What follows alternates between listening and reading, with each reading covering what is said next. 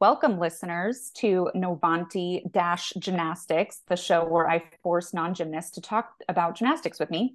And today we have my friend Kelly. So, Kelly, I'm going to open the floor for you to do a little introduction about yourself and what you're doing. Thank you, Megan. I'm excited to be on this podcast and especially this episode. Um, I am a project manager by trade, but I have aspirations for something bigger and more meaningful in my life. So, of course, Megan and I have a podcast called Your Future Therapist podcast, and that is my end goal is to become a therapist. So I'm back in school. I'm doing that, and I have, I think, about four more years. Um, and I'm married, and I have two adult children and a grandchild, and life is very full and uh, very busy with lots of different things, which I, I've found that I would have it no other way. So mm. I'm excited to talk about gymnastics, which is something I know nothing about. All right. Well, that was going to be my first question is what is your gymnastics exposure that you've had? So I think um, I know that I grew up in Davis, California, and I know maybe when I was seven or so, my mom put me in like a beginner gymnastics class. And it was this enormous room with all of these, you know, equipment that I knew nothing about. And they put me with a group that actually was more advanced than beginners. They weren't advanced, but they were mm-hmm. definitely mm-hmm. not beginners. Mm-hmm. And uh, they could do back bending things. I don't know mm-hmm. the terminology, but I couldn't do any of that. Mm-hmm. And mm-hmm. and so it was very intimidating and it felt did not feel super welcoming. Yeah, of course. Um, and so I just remember not loving it. But yeah. And then of mm-hmm. course, like Olympics, you know, watching that on television is mm-hmm. just it, they're so amazing that these athletes yeah. are so amazing. So yeah.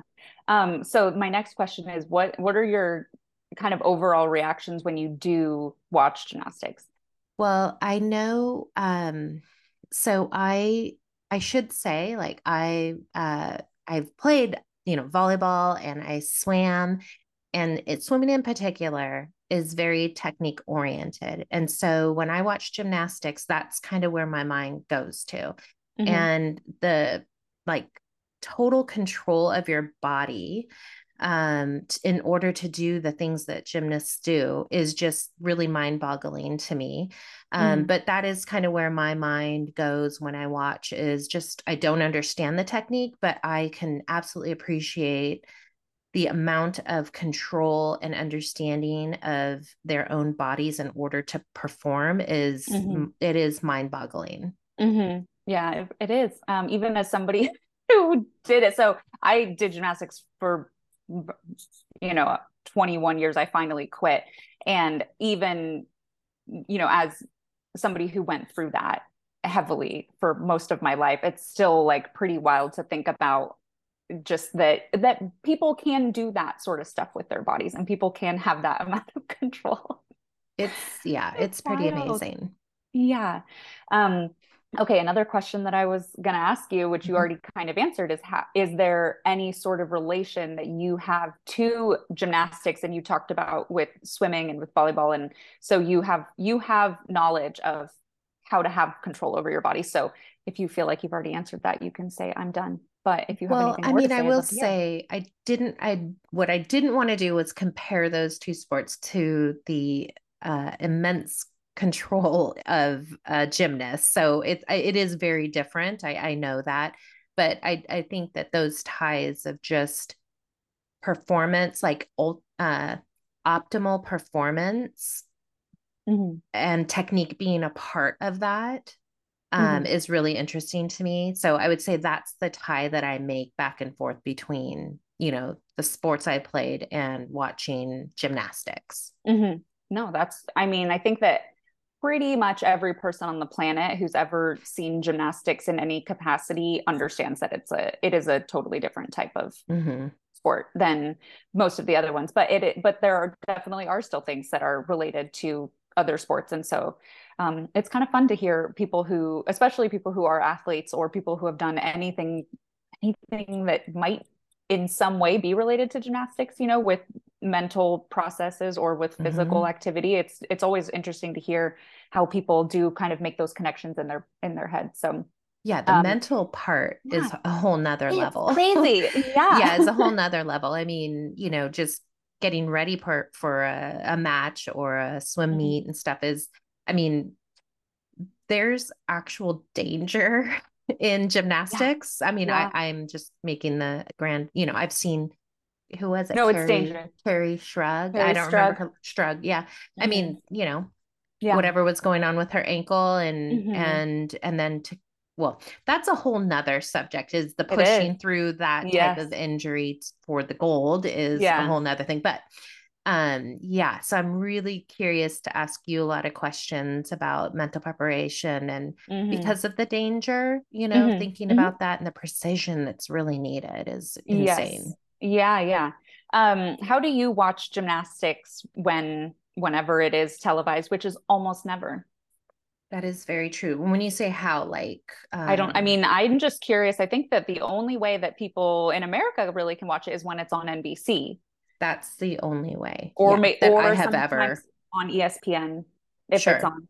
So yeah. I think anytime I ask people that question, it's probably going to be the same answer. But I um, you know, I'm just kind of curious how it yeah, works. And network television, I say I would say is the only way I've ever watched it. It's it is just ridiculous. I know that there's like no money in the sport and people don't care about a lot of sports that are smaller than you know the big money three. driven right yeah but it's mm-hmm. so it's such a bummer because mm-hmm. um i see like with fo- american football and basketball and baseball those are the big three and how much and then soccer too or football internationally like how much people are so obsessed with those sports which is fine if you want to be but it's i mean they have if you flip on espn at any point it is like deep, deep analysis of anything that you could possibly think of that has to do with one of those sports. And it's just crazy because it's like there's some other sports out there that you can, you can also do that with. And so I'm on a mission. I'm making it my life's mission to get gymnastics into the mainstream.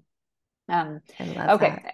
Um, do you have any standout moments from the times that you have watched gymnastics well, I mean, it's the majority of times that I've watched it are at the, you know, because of mm-hmm. the Olympics. And mm-hmm. so, um, you know, uh, I have it in those moments and I'm watching gymnastics, I am rooting for Team USA.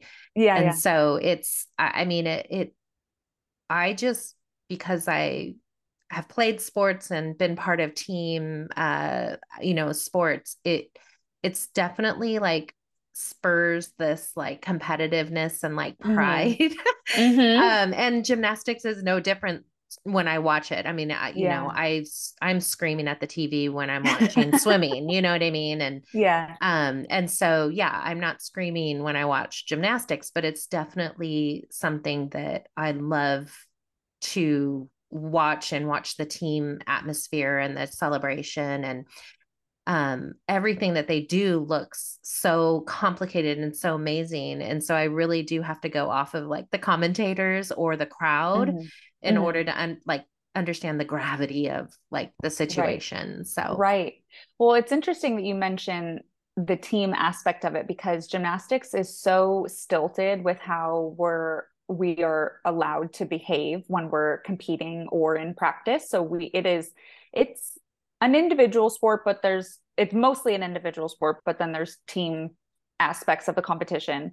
And then obviously something like the Olympics, everybody is competing for their country. So a little bit more team oriented, but everyone is um, taught, and I am hoping that that is shifting. The vibe of gymnastics in general is shifting, but everyone is taught to be against each other. And it is not like filled with camaraderie. And so it's really, really interesting to watch college gymnastics because it is like a completely different sport than elite gymnastics. And so when I first like went to a college meet, I remember when I was young, I remember being like, what the hell are all of these girls doing? Because they were all like so over the top excited for each other for every routine and i was like why are they so happy with that? And i was really judgmental like little mm-hmm. megan was so judgmental because that was absolutely not how we were allowed to act when i was on my teams when i was younger. And so it and then you know of course i got older and i was like oh they're just like allowed to have fun and allowed to support each other. That's what that means.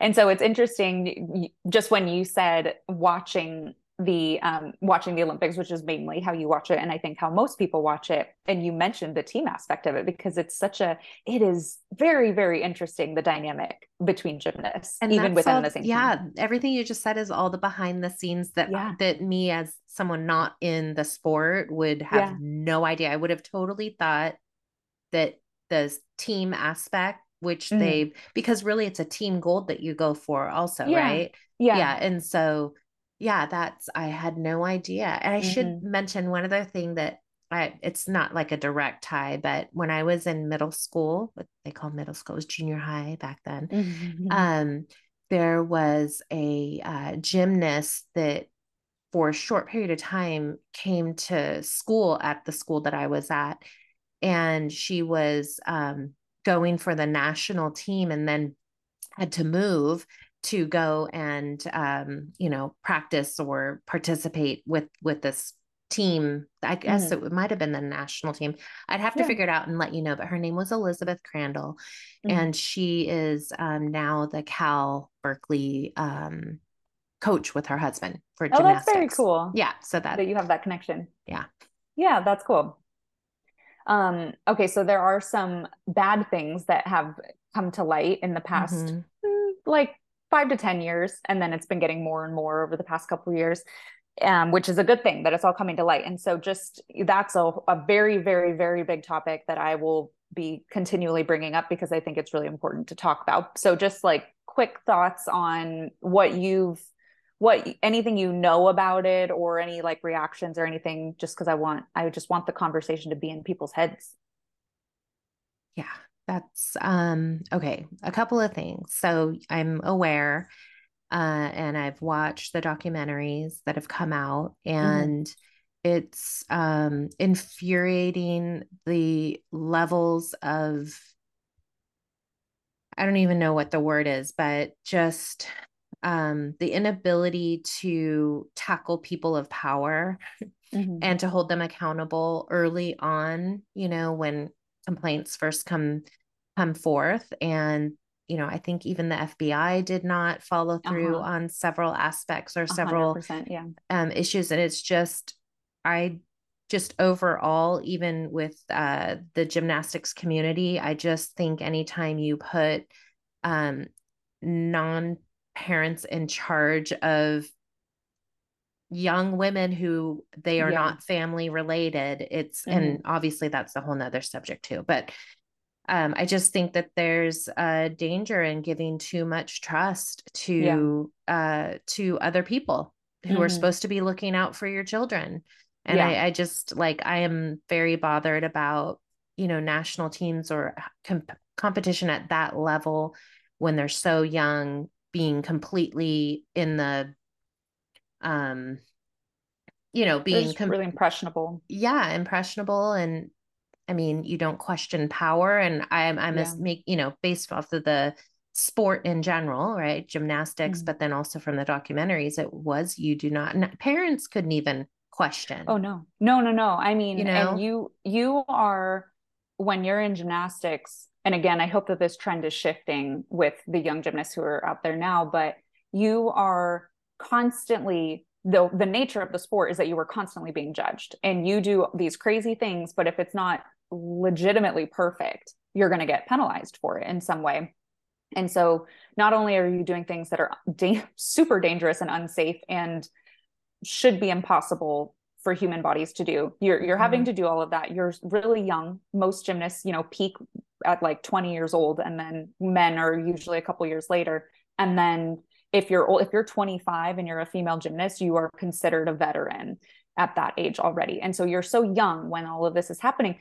So not only do you have all of that but you are constantly it's just in your head that everything you're doing is supposed to be judged. And mm-hmm. so the idea of the the people who are always judging you you, you can't question them because they're judging you. Everything mm-hmm. that you're doing. So you you know it, it might be about your gymnastics but really it's about everything that you that you do. And so if a creepy doctor or, a, or you know a creepy team doctor or a creepy coach is doing inappropriate things to you, you're not allowed to question that because everything about what you do, everything about your whole life at now at this point, if you're like at that level, is a, you're being judged and somebody in power above you is telling you what to do constantly. And mm-hmm. no, you cannot talk back. And you cannot question what your coaches are saying. That's absolutely not allowed.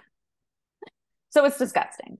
It is disgusting. Yeah, yeah, it is. It is. Okay. Well, on a happier note, I have a segment called what would you say to Simone Biles, aka WWYSTSB, aka any athlete going through something mentally super difficult, like what Simone Biles went through in the gymnast in the uh, Olympics a couple years ago? What would you say? A quick little snippet of advice or something to any athlete going through that? Has she already told me that she doesn't?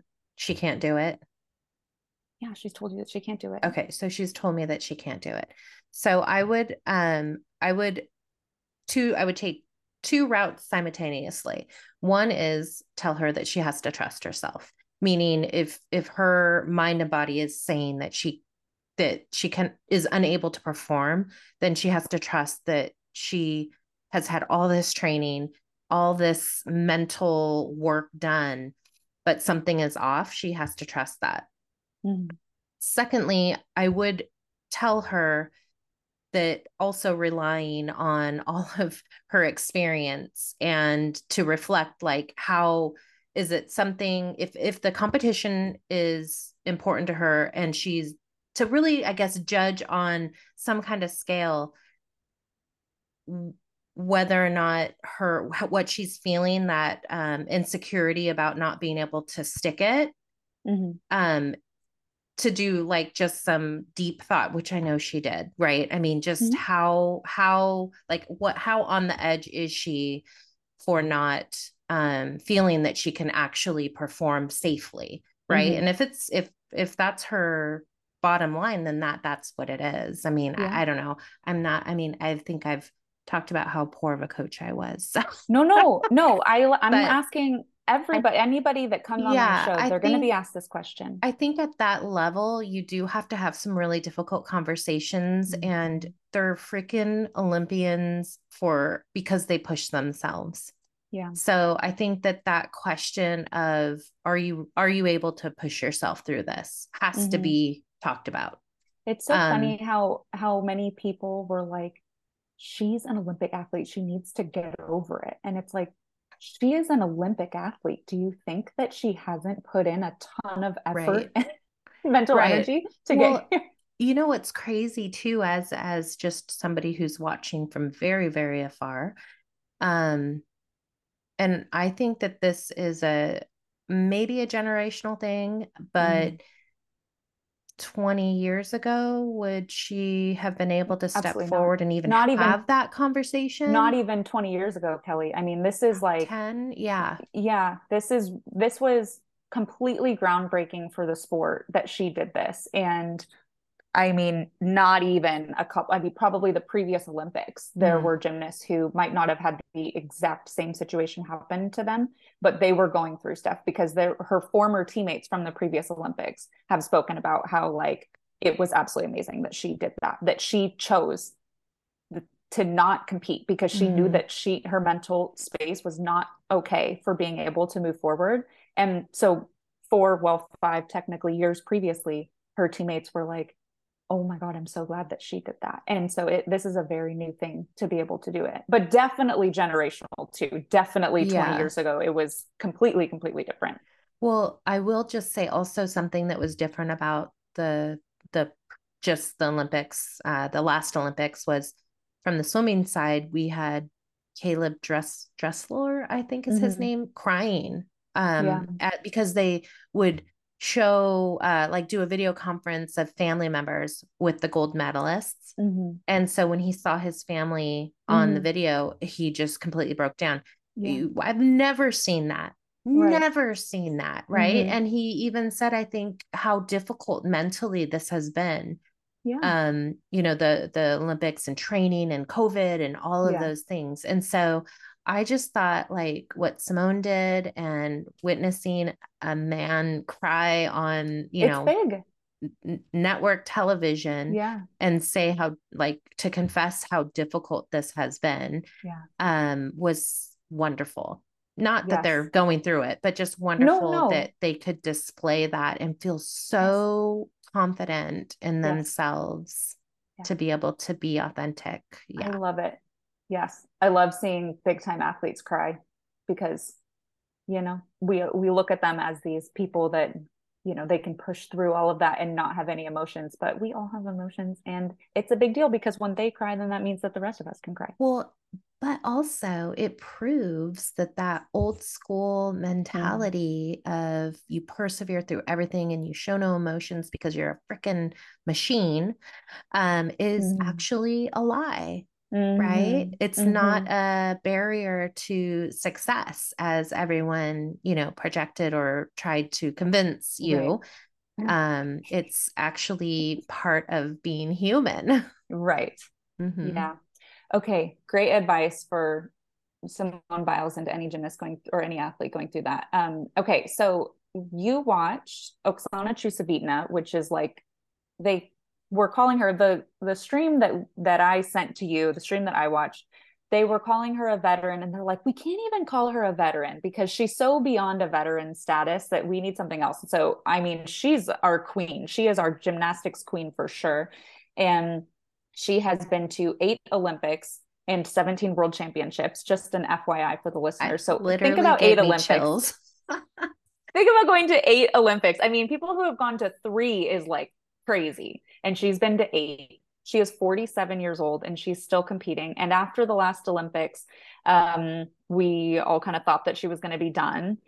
I mean, I feel like we've thought that she was going to be done for the last like five Olympics, but um, I definitely thought that she was going to be done. And it turns out she's not. It turns out she's at the Doha World Cup apparatus finals, which happened in February. So we're going back a couple months. We're well Okay, into the so this is this season. year. Yes, this is this year.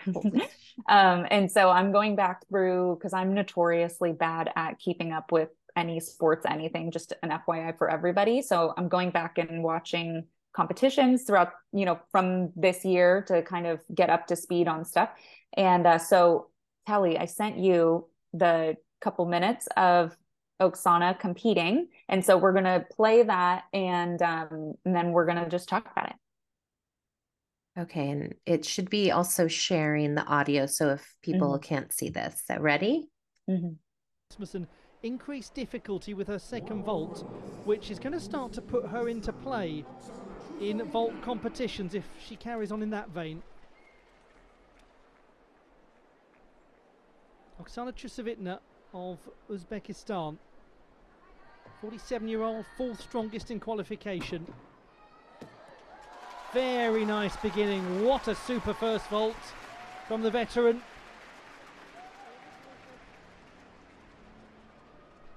Now her average score was 12.899. That would be enough to put her into the lead. Uh, not put her into the lead, so I put her onto the podium. Excuse me.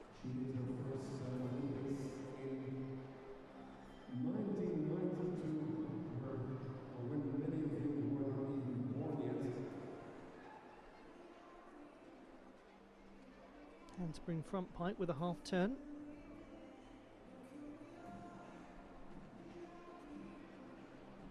Twelve point six three three Does everyone get two chances? the preliminary round. At this competition, yeah. Okay. And then they take the average of the scores. Okay.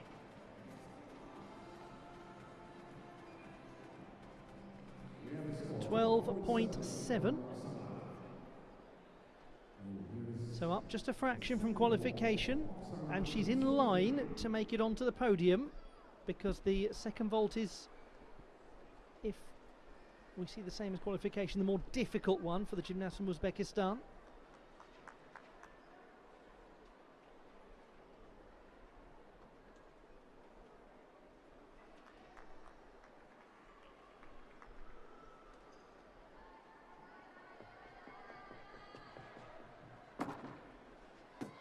And that is a very good final from Oksana Chusovitina.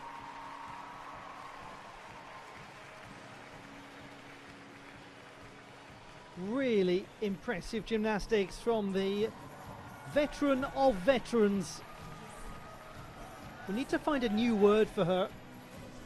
To call her a veteran is uh, just too gentle a term for somebody with her longevity. The veteran's veteran, perhaps.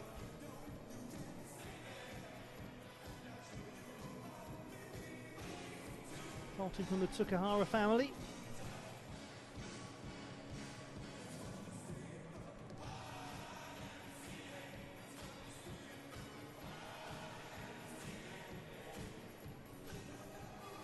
Half turn onto the table. That layout position with a full twist.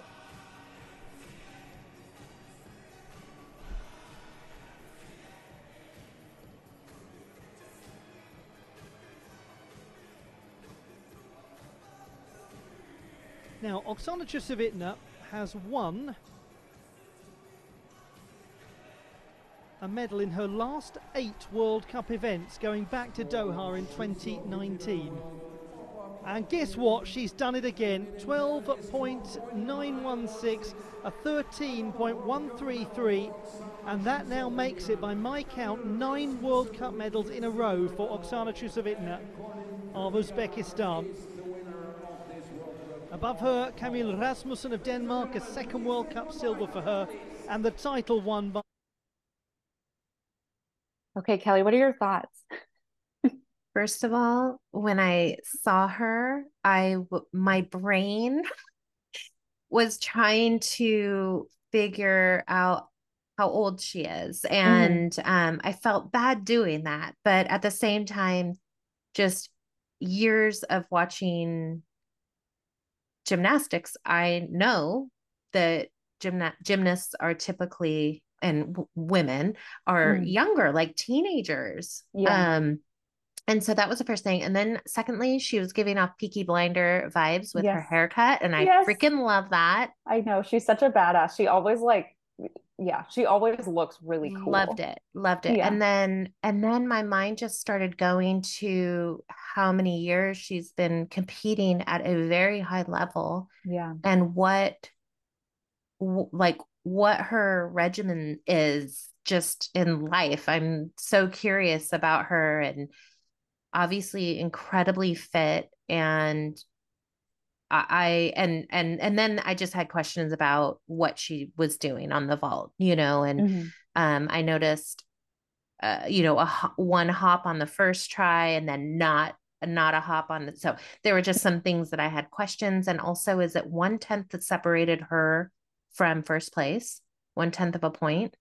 Uh, no, almost one point. So the almost so one, first place or nine tenths. Sorry, yes, sorry, yes, yeah. sorry, nine yeah. tenths. Yeah and a lot of that was um, also the difficulty level too. So sh- her execution was pretty good, um, but her difficulty was lower. And that's not saying like loser. Her difficulty was lower. No. It is just, I mean, it's still amazing. she's still got third place for the for the finals. So just because her difficulty was lower does that you know that's right no not saying a lot so and so how they calculate the points just minus the difficulty is that a subjective calculation from the judges?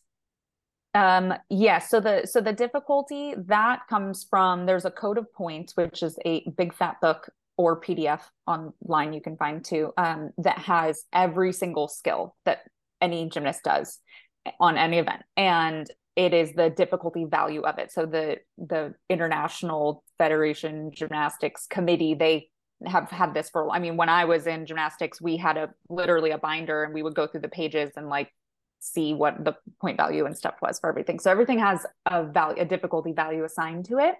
And a cool thing that can happen is if you um, are the first person to perform a new skill at a international competition then you can get it named after you. So many many many skills are named after people. Oh. um, because you know they started with a short a smaller number and then it's grown a lot from there and there's a lot of fairly common skills that people do that have last names so a lot of them have you know um, eastern european sounding last names because okay. those were the dominating gymnasts for a long time and so um anyway so yeah, they all have an assigned value.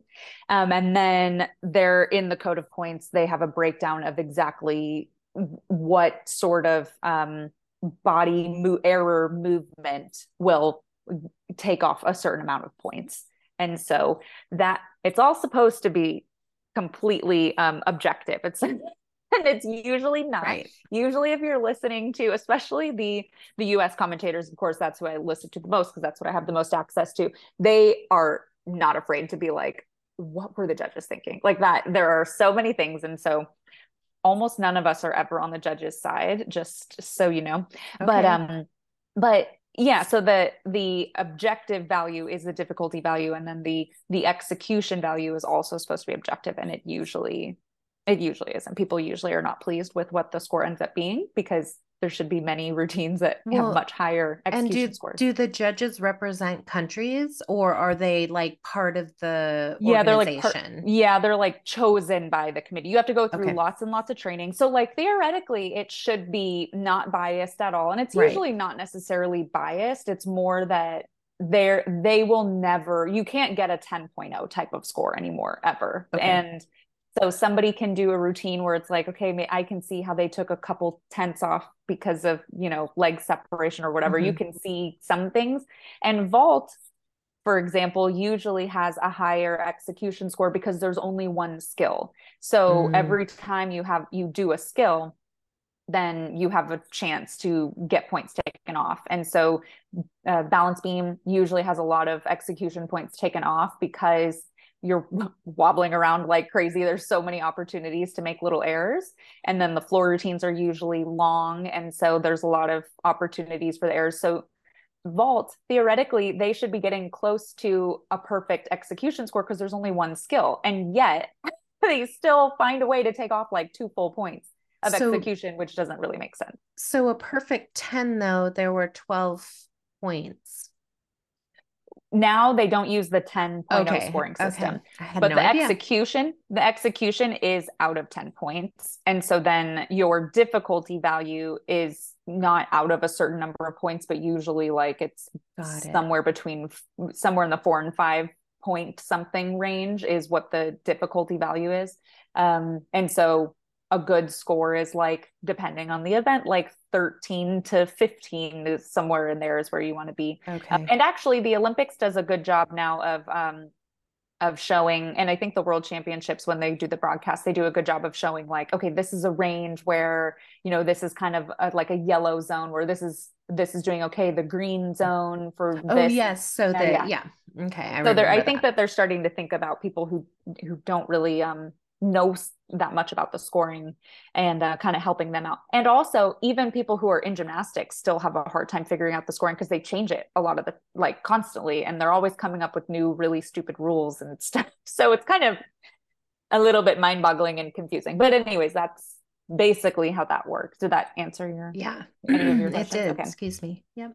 Do you have any other any other things that you wanted to bring up about her? Or any questions? I mean, I just obviously she's still performing at such a high level mm-hmm. but i do imagine that you know after she turned let's just say 25 what culturally within gymnastics it must have been like mm-hmm. for her to persevere through whatever discrimination or you mm-hmm. know biases and all of that that might have come her way do you know if she struggled with any of that or was faced with any of that? I'm sure she was, and I don't actually know. Um, but I would imagine that it was probably a combination, just with my experience of gymnastics, it was probably a combination of people telling her, you know, she's too old or or whatever, but then also people really admiring her for it because mm-hmm. gymnasts know that their time in high level gymnastics is so short.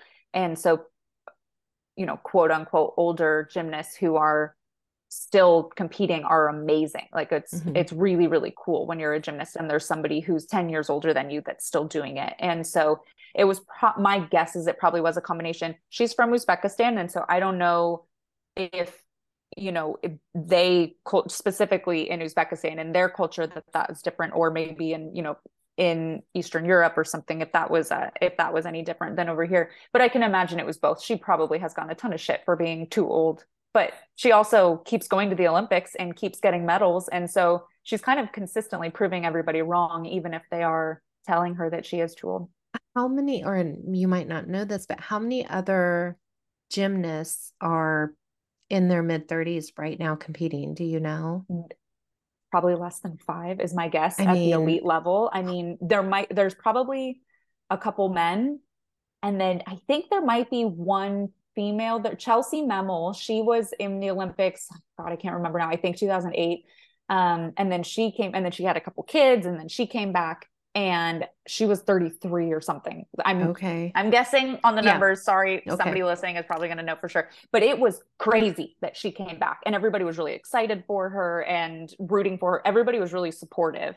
Mm-hmm. Um, but it was pretty wild that somebody that old was coming back. So I think that there's probably a couple guys who are in their 30s, um, and then there might be one who's a little older. But de- I mean, it is. I would be shocked if it was more than five total. Well, and tell me this about I I mean, I do know some elite athletes and I understand the amount of time and dedication that they have to give to the sport. I mean, it's everything from eating to training to mm-hmm. the mental preparation and mm-hmm. um to sustain that level yeah. of all of that and she's mm-hmm. 47 like I I yeah. mean, it's and maybe things are changing from like when I was in college age, I'll just say. Um the the expectation maybe of athletes is different for the balance. I don't know. I'm just wondering like how has she the being able to sustain her level of competition throughout these years is is amazing. It is absolutely amazing. And she also has a child, in case anybody was wondering. Oh, she has wow. gone through pregnancy and labor and still been doing this. And then her son had cancer and she went through that and still is an eight time Olympic athlete. And, you know, so um, it, it is truly amazing. So when I was in gymnastics, we were doing in the um, in the summers, we did five hours a day, five days a week. And then in the school season, we did four hours a day, five days a week. And so, so was that morning and night? No, it was just after. It was like it started at three thirty and went to seven thirty usually, um, Monday through.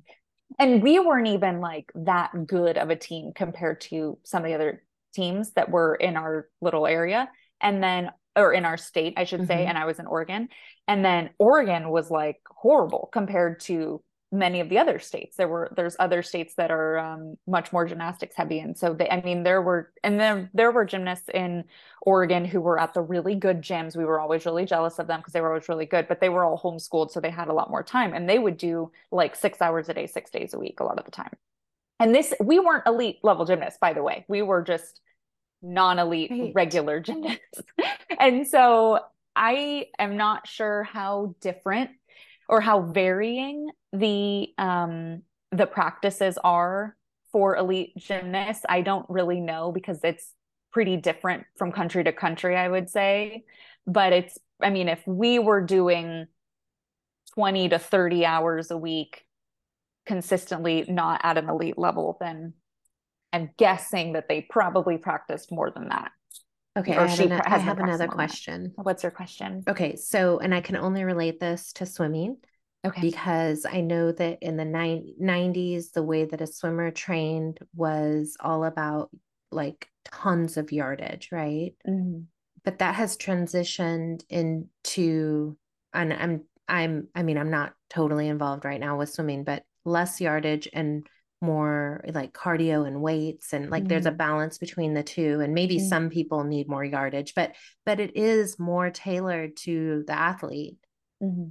has gymnastics transitioned or morphed into a different style or way of training? I think and again I don't I don't have much experience with this with gyms other than where I was at but mm-hmm. I so we would do in the summers when we had our longer practices because we weren't at school so we would start practicing earlier it would be like a midday sort of practice rather than evening um, we would do about an hour of stretching every day. We would wow. some days do literally 45 minutes of splits. And then we would usually do at least an hour of conditioning at the end. And then everything in the middle was practicing on okay. the event.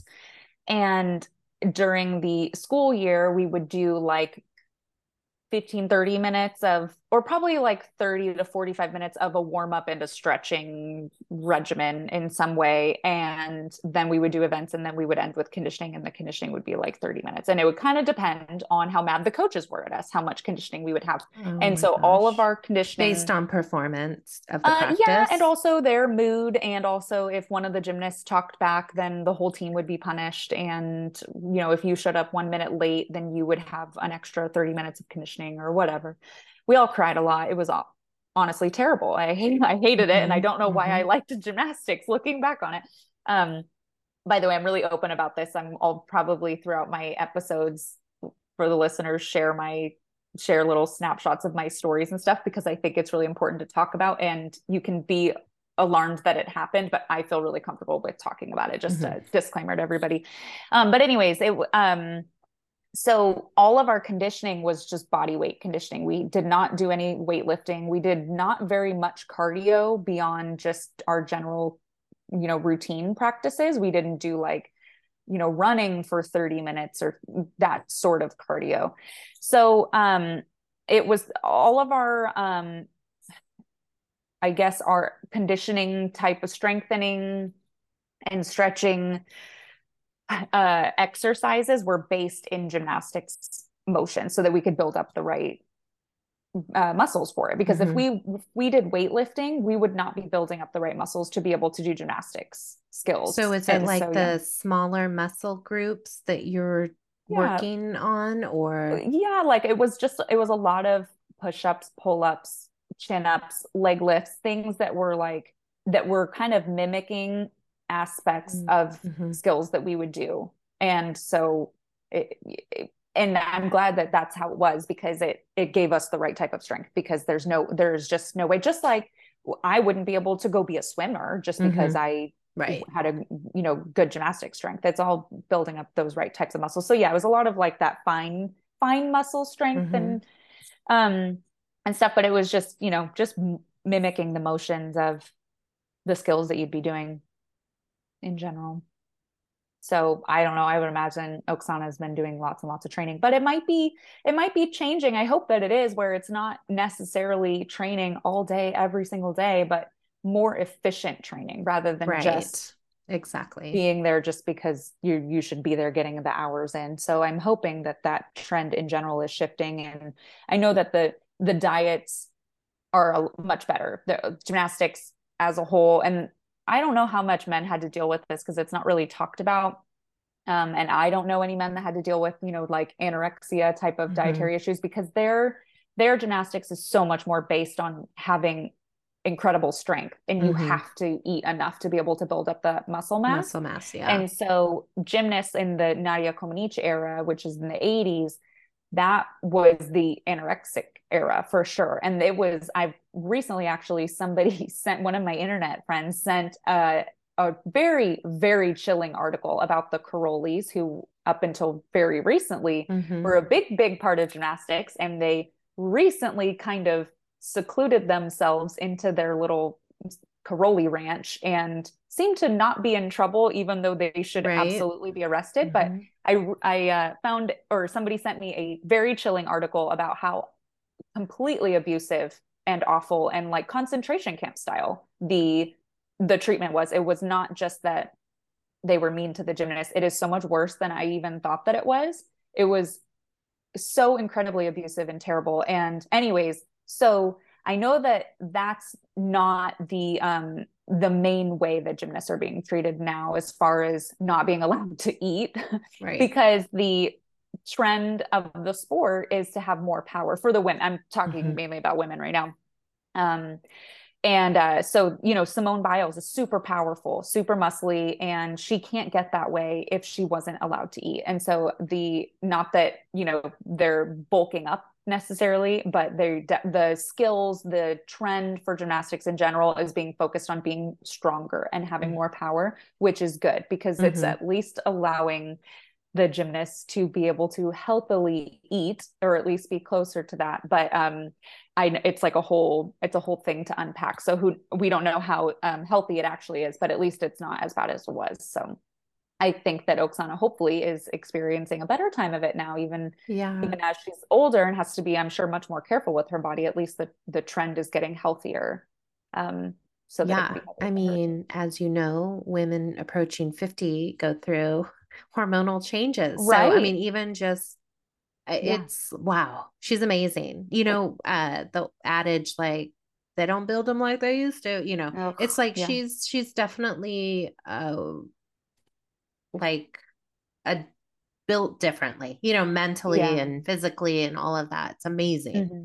It is amazing.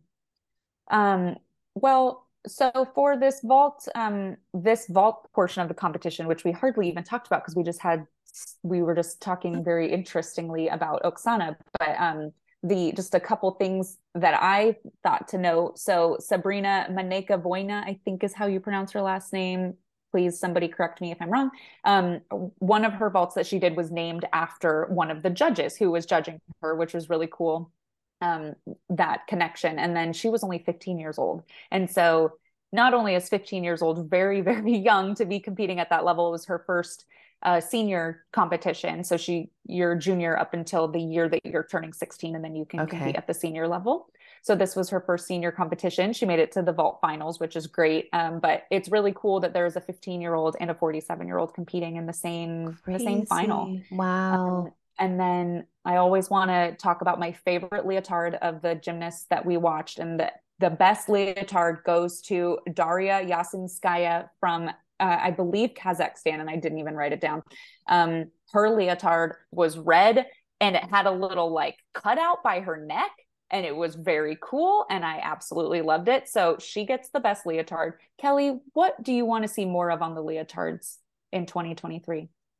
Uh, Wow. I mean, you can that, just make that would have been like the last thing. Let's see. I mean, I guess like, yeah, like cutouts, maybe yes. like, you know, yes. I don't know, on the sides, kind of like, mm-hmm. you know, it's prom season or it mm-hmm. was. Mm-hmm. And mm-hmm. so um, I see all these prom dresses and they've got like these mm-hmm. little cut, like triangular cutouts. I love it. No, I love it. I love seeing leotards like that. Let's get away from the really, really boring ones. Okay. Um, Kelly, where can people find you? Oh, I'm in Woodland. No, I'm just kidding. Um, they can find me um on the podcast, your future therapist podcast, Apple and Spotify, and some others, uh, other areas that you can uh, listen. KellyNewsom.com. I am a life coach, future therapist, um, and then Instagram Kelly underscore Newsome is my handle. Cool. Uh, you can find me Megan at at Novanti Hub is where this will be um, posted. You can also find me at my personal page at Megan underscore Lachowski. And then you can find all the other projects that I'm a part of from there. I have a Harry Potter podcast called Peeves Gab Fest. I'm on the Your Future Therapist podcast with Kelly. I have lots and lots of projects going on. Oh, I also have a Cuban salsa based in Woodland, California. Um, and that's at Woodland Cuban Salsa. But you can find all of those links through Novanti and through my personal page. Um, and yeah, so we're going to keep doing more we're going to do more episodes kelly because i think that we just so barely fun. scratched the surface of yeah. the gymnastics talks that we could have so thank you for joining go find kelly at all of her places i'll put those in the show notes and um, any last thoughts no but thank well thank you yes, thank you for course. having me on and it was fascinating i love the video aspect so that we could you know it's new to me so yes. to think of it this way so i mm-hmm. really enjoyed it all right. Thank you, Kelly. Thank you, listeners. And we'll probably someday most likely be back.